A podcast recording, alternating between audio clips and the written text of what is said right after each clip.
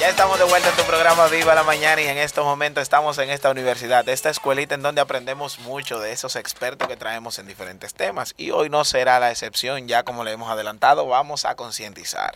Es importante poder eh, traer conciencia sobre algunos aspectos, ¿verdad? Y el de hoy es muy, muy importante. Sí, a, propósito de que comenzamos hoy en el Rinconcito Cultural, Maciel habló un poco sobre el, autismo, concienciando sobre el autismo a propósito de que el 2 de abril se conmemora el Día Mundial de lo que es el autismo, señores. El lema de este año es un feliz viaje por la vida. Vamos a hablar de esta condición. Para eso traemos aquí a la licenciada Carolina Rodríguez, encargada de la División de Intervención Terapéutica del CAI, que es el CAI, Centro de Atención Integral a la Discapacidad, con sede en Santo Domingo Oeste. O sea que nuestra querida invitada trabaja en esa parte, allá en Santo Domingo Oeste concienciando sobre el autismo. Yo quisiera que tú nos hablara, Carolina, hoy eh, precisamente del significado de, del día 2 de abril que es dedicado a esta condición al autismo. Pero antes de eso, aplauso. ¡Ay, el aplauso! ¿Verdad que sí? estaba tan concentrada, tan concentrada, sí, pero bienvenida a Viva la Mañana. Gracias, gracias. Un placer estar aquí y más representando a mi institución, que la verdad que tenemos ya eh, ocho años trabajando con esta población y para nosotros es un placer poder eh, ser parte de la inclusión social de las personas dentro del espectro del autismo. O sea que muy feliz de estar aquí y gracias por abrir el espacio para eh, llevar conciencia a la sociedad sobre la condición que tiene como objetivo más este día poder darle visibilidad a que hay personas diferentes, hay personas que necesitan apoyos dentro de la sociedad y que nosotros como sociedad debemos de darle esos apoyos para que ellos puedan ser parte y puedan integrarse en los diferentes aspectos. ¿Qué es el autismo? Bueno, el autismo es un trastorno del neurodesarrollo que afecta específicamente dos grandes áreas, la comunicación y la parte de la interacción social y la parte de eh, la flexibilidad de pensamiento y la conducta. Entonces, esos son grandes áreas que se pueden ir eh, dividiendo como en muchas otras pequeñas habilidades que tenemos como seres humanos. ¿Y, ¿Y, desde qué edad ya podemos descubrir que un niño tiene esta condición? Desde temprana edad se puede ir viendo signos de, de, la sintomatología del autismo, pero el diagnóstico se puede hacer a partir de los dos años, con pruebas psicométricas eh, estandarizadas y con personas avaladas para esto. Esas personas avaladas, perdón profesor, ¿cuáles son? ¿Qué batería de profesional debe haber ahí para que se diagnostique a un niño como autista y que no se confunda con otra, con hiperactividad o con otra condición? Bueno, eh, lo primero es que la evaluación conlleva de dos áreas, la parte médica y la parte psicológica. En la parte médica se involucran la parte de neurología, psiquiatría eh, y obviamente el eh, pediatría, ¿verdad? Y de la parte ya psicológica son psicólogos avalados en la parte del desarrollo. Entonces, esos psicólogos pueden estar certificados en diferentes pruebas que ya están avaladas. ¿Cuáles son los los tipos o los grados en que se, se, clasifican, ¿verdad? El, la, la, fase de, porque hemos visto unos que son más severos, otros son eh, ya, eh, eh, son crónicos, algunos que ni se le nota, pero sí, pero sí son diagnosticados. Sí, que precisamente ahora mismo se le se llama espectro porque es algo muy amplio. y a mí me encantó un post que yo vi sobre una línea de colores, imagínense eh, una escala de colores que dice tú no puedes ser más autista o menos autista. Eh, ahora en la comunidad de, de las personas con autismo se ven como un círculo cromático que tú no puedes, por ejemplo, el círculo, círculo cromático no puede ser más rojo menos rojo, es rojo, es rojo. con diferentes tonalidades. Entonces ya no se califican como severo, moderado, leve, sino por tipos, eh, por niveles de apoyo que necesita esa persona en diferentes áreas. Porque yo puedo tener eh, poco apoyo en un área y mucho apoyo en otra área. y hablando de apoyo, a mí me gustaría que nos hablara también de ese apoyo fundamental de la familia, que también hay que trabajarla, porque cuando te dicen tienes un niño autista, tienes que cambiar muchas veces tu estilo de vida en muchas cosas, pero no dejar de vivir, porque mire, el lema de este año es una vida, un viaje por la vida feliz, tanto para ese niño o niña como para la familia. Claro, eh, la familia sí necesita acompañamiento luego de recibir el diagnóstico, porque la verdad que es un impacto eh, a nivel emocional y más también eh, por, según mi experiencia, por el hecho del miedo que tienen las personas de que sus hijos sean aceptados. Y por eso se crea este día, para que eh, se vayan quitando esas barreras que tienen las personas con autismo y puedan ser integrados en la sociedad. Pero la familia sí necesita un apoyo emocional por parte no solo de un profesional, sino de la de sus otros familiares.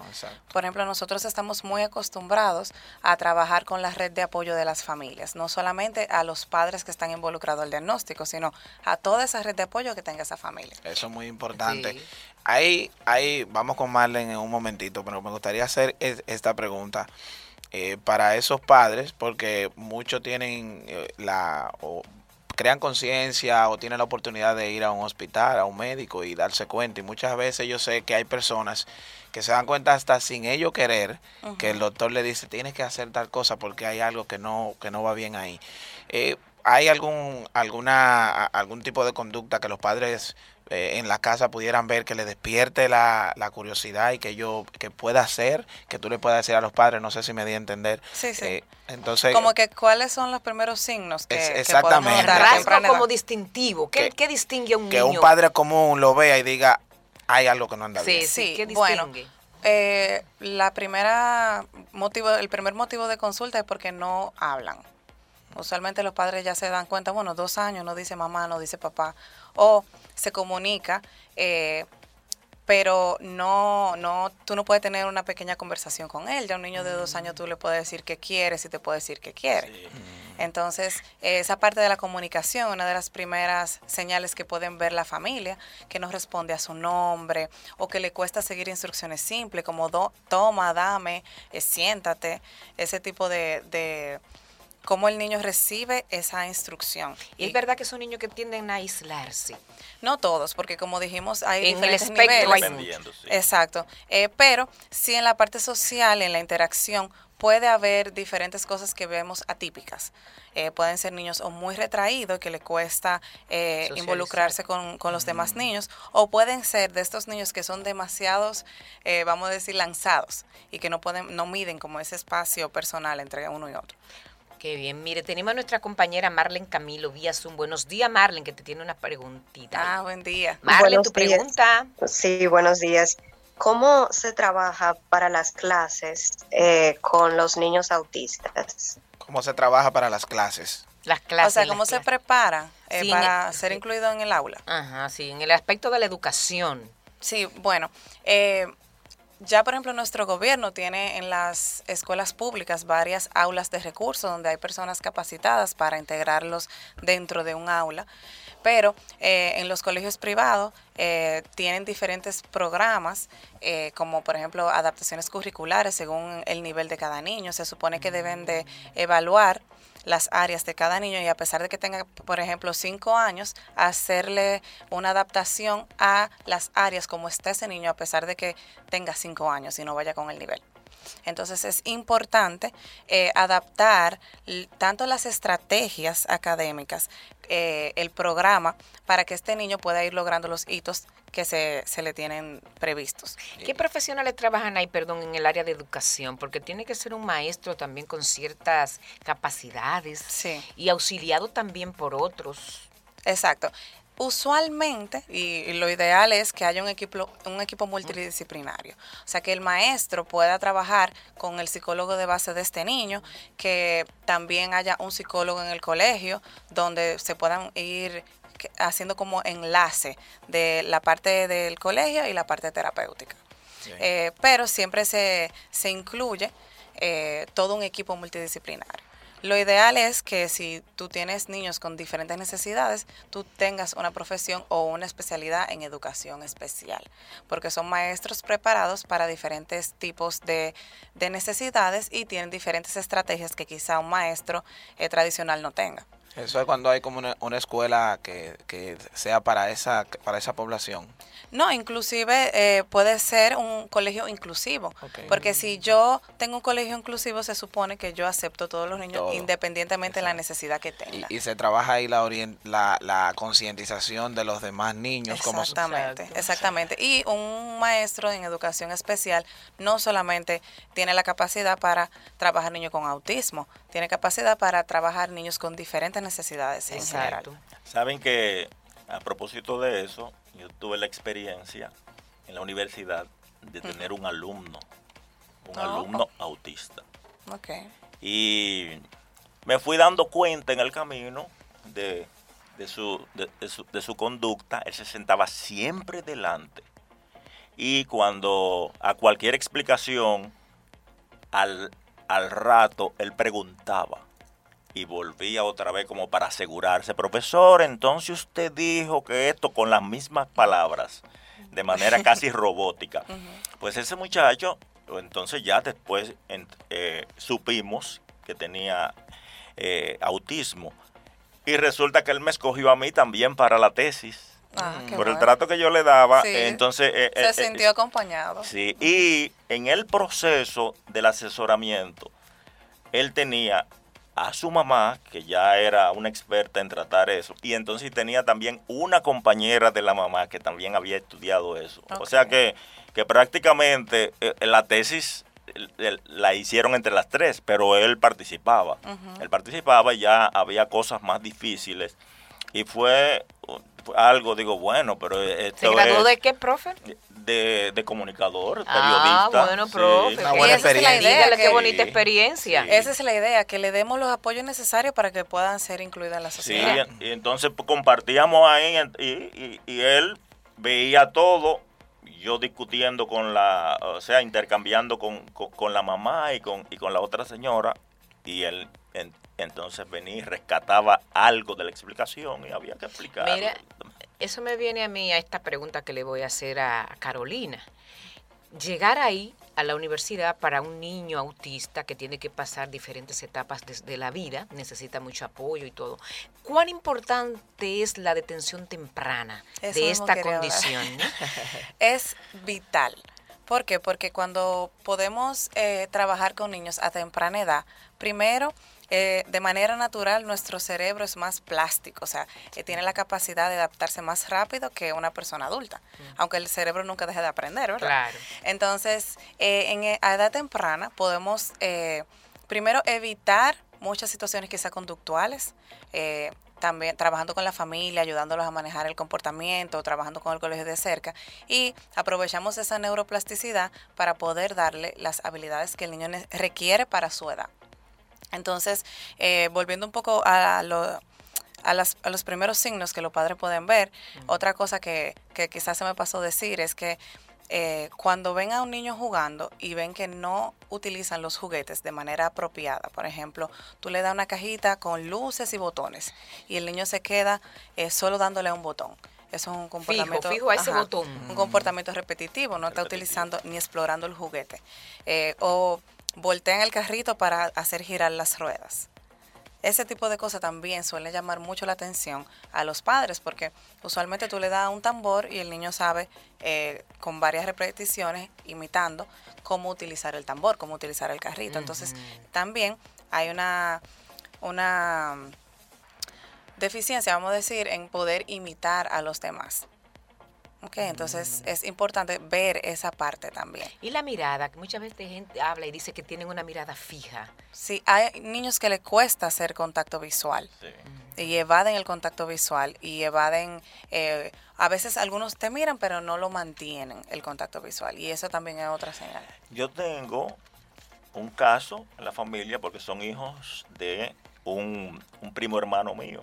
Entonces uh -huh. yo vivo en Estados Unidos y y, se, y, hay dos casos. Él tiene dos hijos eh, eh, diagnosticados con, con, autismo, pero uno es totalmente de, de, eso que podríamos decir que su espectro es sumamente extremo. Eh, del punto de vista ya... Que necesita mucho apoyo. sí. Ah, Entonces, él, bueno, de hecho, él se ha, ha salido, se ha escapado y, y, lo han encontrado en un parque por allá, eh, la policía. Y, la, y, el último evento es que se, se tiró de una segunda planta. ¿Qué? Se lanzó de una segunda planta en el colegio. Hay una demanda por eso en la escuela, que es una escuela especial. Y entonces, eh, pero ese niño tiene unas destrezas focalizadas. Él es un gimnasta, prácticamente, pero solamente por lo que ve. Él ve todos esos eventos em, deportivos empíricos y salta, pero de una cosa tremenda. Que casi, casi puede ser un extra de película. Sí, se te aparece, pero él, él, él no habla. Él no habla ni, ni, ni, socializa. El otro es un niño prácticamente normal, lo que es bien amoroso. Cuando yo voy allá, él, eh, él, eh, él dice que yo soy su abuelo, porque así no, no me ve. Entonces, pero es, es casi normal, pero está diagnosticado de autismo. Entonces, eh, ¿qué tan frecuente es eso desde el punto de vista biológico que se verifiquen esos casos en, en, una misma familia? En una misma familia. Sí, porque eh, ya está científicamente probado que el autismo es genético. Genético. Entonces, es usual ver familias con varios hijos.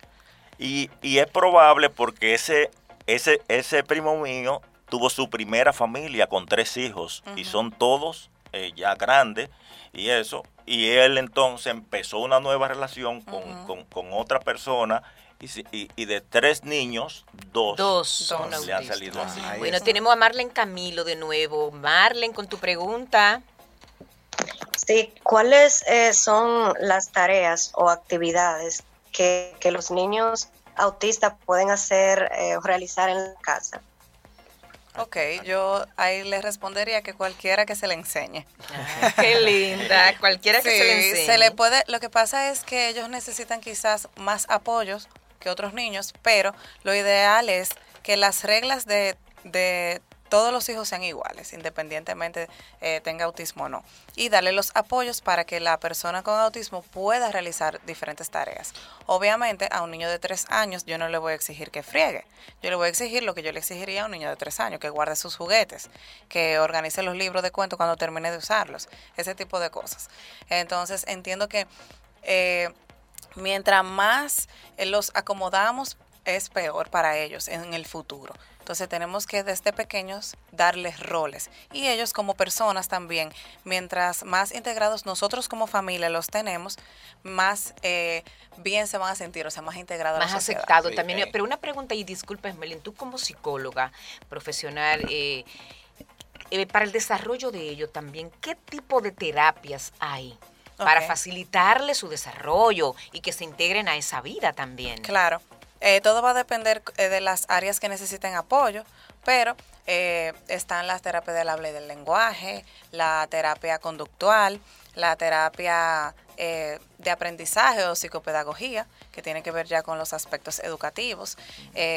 a temprana edad podemos ver la intervención temprana o atención temprana. También la terapia ocupacional, algunos necesitan terapia física.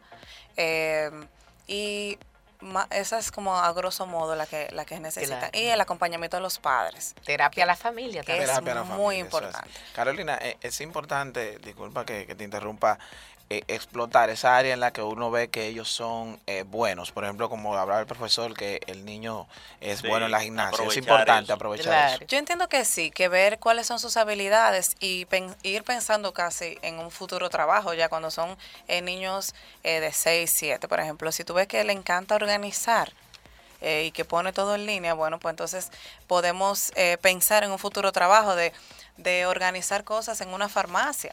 O biblioteca. Biblioteca, en un supermercado. Por ejemplo, ese niño que tiene muchas destrezas a nivel motor, yo pensaría en algún deporte. Sí. Eh, y tratar de ver en qué, cuáles son las habilidades que este niño tiene y dónde, incluso a nivel de, de ocio y actividades extracurriculares, yo lo puedo ir incluyendo. Ahora en TikTok que se ha hecho, ¿verdad?, eh, viral esa, esa app hay muchas personas dentro del espectro que muestran sus habilidades.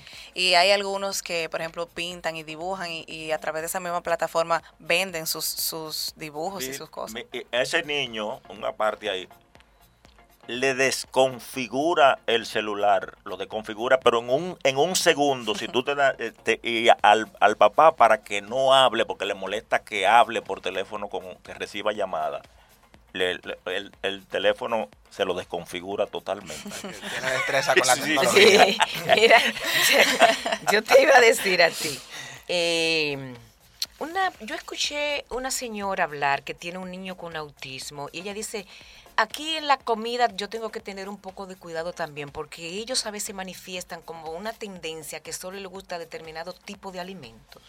Hay, hay algunos que sí, que tienen selectividad en la alimentación eh, y todo depende de, la parte de la integración sensorial. Hay algunos que quizá a nivel visual no acepten un alimento, otros por textura. Eh, eh, por ejemplo, yo tenía un pacientico que solo le gustaban las cosas de color naranja. Mm. Entonces, si la mamá quería darle arroz, tenía que ser arroz con azafrán.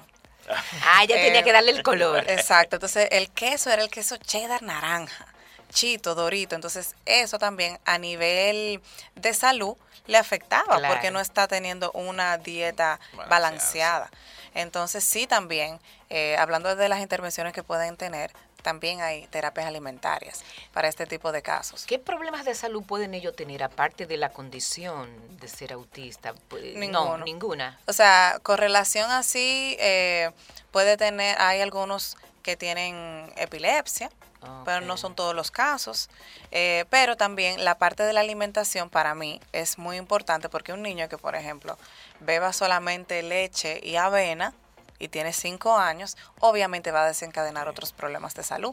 Y seguro trastorno del sueño también pueden tener, sí. Sí, y, y, también hay algunos que a, a nivel cerebral quizá las ondas van más rápido y necesiten medicación para eh, ah, nivelar esa parte. Por eso dentro de la evaluación se incluye siempre la parte neurológica. Sí. Carolina, ¿tú nos pudieras dar algún testimonio tuyo de tratando niños, que tú tengas algo que, te haya impactado de algún niño? Tu experiencia. Bueno, son muchos años, déjame pensar. no, tiene que tener, mira ahí, saca de ese baúl ahí de, cosas positivas, bonitas, Cosas positivas muchísimas, muchísimas, porque el tú recibir un niño en intervención, ver, por ejemplo, yo que trabajo la parte de intervención conductual, eh, ver esos comportamientos tan destructivos y que no puedan ser incluidos eh, en otros ambientes. Entonces tú trabajar de mano con la familia, enseñarle al manejo conductual, cómo poder integrarlo y ver entonces el, que el niño eh, puede integrarse en una escuela o en un colegio dentro de un aula típica para mí eso es algo increíble. Ver esa evolución. Esa evolución. Mire, señores, vamos a recordarle que estamos hablando con la licenciada Carolina Rodríguez, encargada de la División de Intervención Terapéutica del CAI, Centro de Atención Integral a la Discapacidad, con sede en Santo Domingo Oeste. Ahí en ese centro hay muchos niños, hay una que tengan esta condición? Claro, nosotros trabajamos con tres condiciones, eh, síndrome de Down, parálisis cerebral y autismo. O sea que dentro de la población de que tenemos sí hay una, una población bien grande de, de espectro autista. ¿Qué diferencia hay entre, entre CAI y CAIPI? bueno, eh, no conozco mucho los CAIPI, la verdad. Pero pertenecen a... Eh, nosotros somos eh, de salud pública ahora mismo. Salud pública. okay. sí, sí. no hay NAIPI. No, no, porque ya hay NAIPI más del Ministerio de Educación. Ministerio de Educación. Mira, otra cosa que te quería preguntar también. Em, los niños crecen, las niñas también, y llega esa etapa de la adolescencia tan difícil, cómo manejar, cómo trabajar allá cuando se es un adolescente, esos cambios fisiológicos y también mm, todo ese manojo de cosas que se da en la adolescencia tan difícil, cómo manejarlos. Eh, igualmente, o sea, se, se prepara con anterioridad eh, hay una preparación previa para, por ejemplo, las niñas, eh, que va a bajar la menstruación y eso, o sea, hay que explicárselo. Quizá hay niñas que necesiten apoyos visuales, quizá hay otra que tú le puedes explicar simplemente, como a cualquier adolescente. Entonces, dependiendo de, de cuáles apoyos necesita esa persona, entonces se adecúan planes para prepararlos para esa adolescencia. Y, por ejemplo, una persona, eh, padres y madres que nos están escuchando que quisieran ir a tu centro allá a... Mm, Alcay. Al, Alcay, Alcay, allá en Santo Domingo Oeste, ¿qué tienen que hacer? ¿Cuál es el protocolo que deben seguir? Ok, eh, pueden llamar, se inscriben en una lista de espera, luego entonces eh, pasan a lo que nosotros llamamos una ruta básica, que van por servicio social, luego por las partes eh, que tienen que ver con la parte médica, Luego llegan al servicio de evaluación y diagnóstico, donde se realiza la evaluación del desarrollo o se confirma si ya este niño tiene un diagnóstico. Y luego entonces ya pasa a los servicios terapéuticos según las necesidades observadas en esa evaluación. Carolina, ¿cómo, ¿cómo se está moviendo la estadística acerca de, los casos?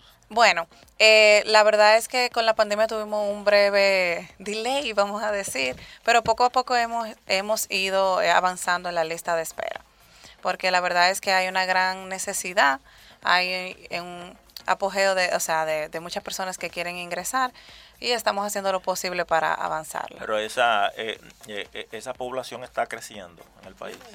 Yo entiendo que sí, y yo entiendo que eso es un llamado a nivel país de hacer otras, otras eh, iniciativas para que estas personas, no solamente dentro del espectro, sino las otras necesidades que trabajamos, puedan tener diferente acceso a servicios dentro de la población. Por ejemplo, nosotros tenemos hasta los 12 años eh, de atención, ya luego se deben crear otras iniciativas, ya como usted decía, para los adolescentes, los adultos.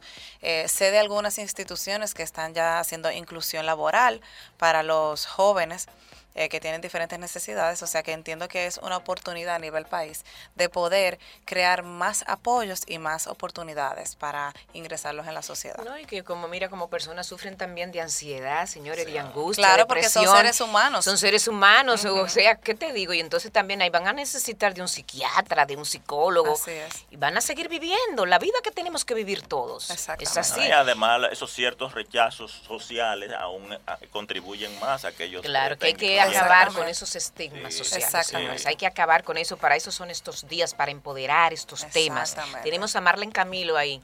Marlene, de nuevo, Marlene. Sí, estoy aquí. Eh, ¿Cuál sería la diferencia entre autismo y Asperger?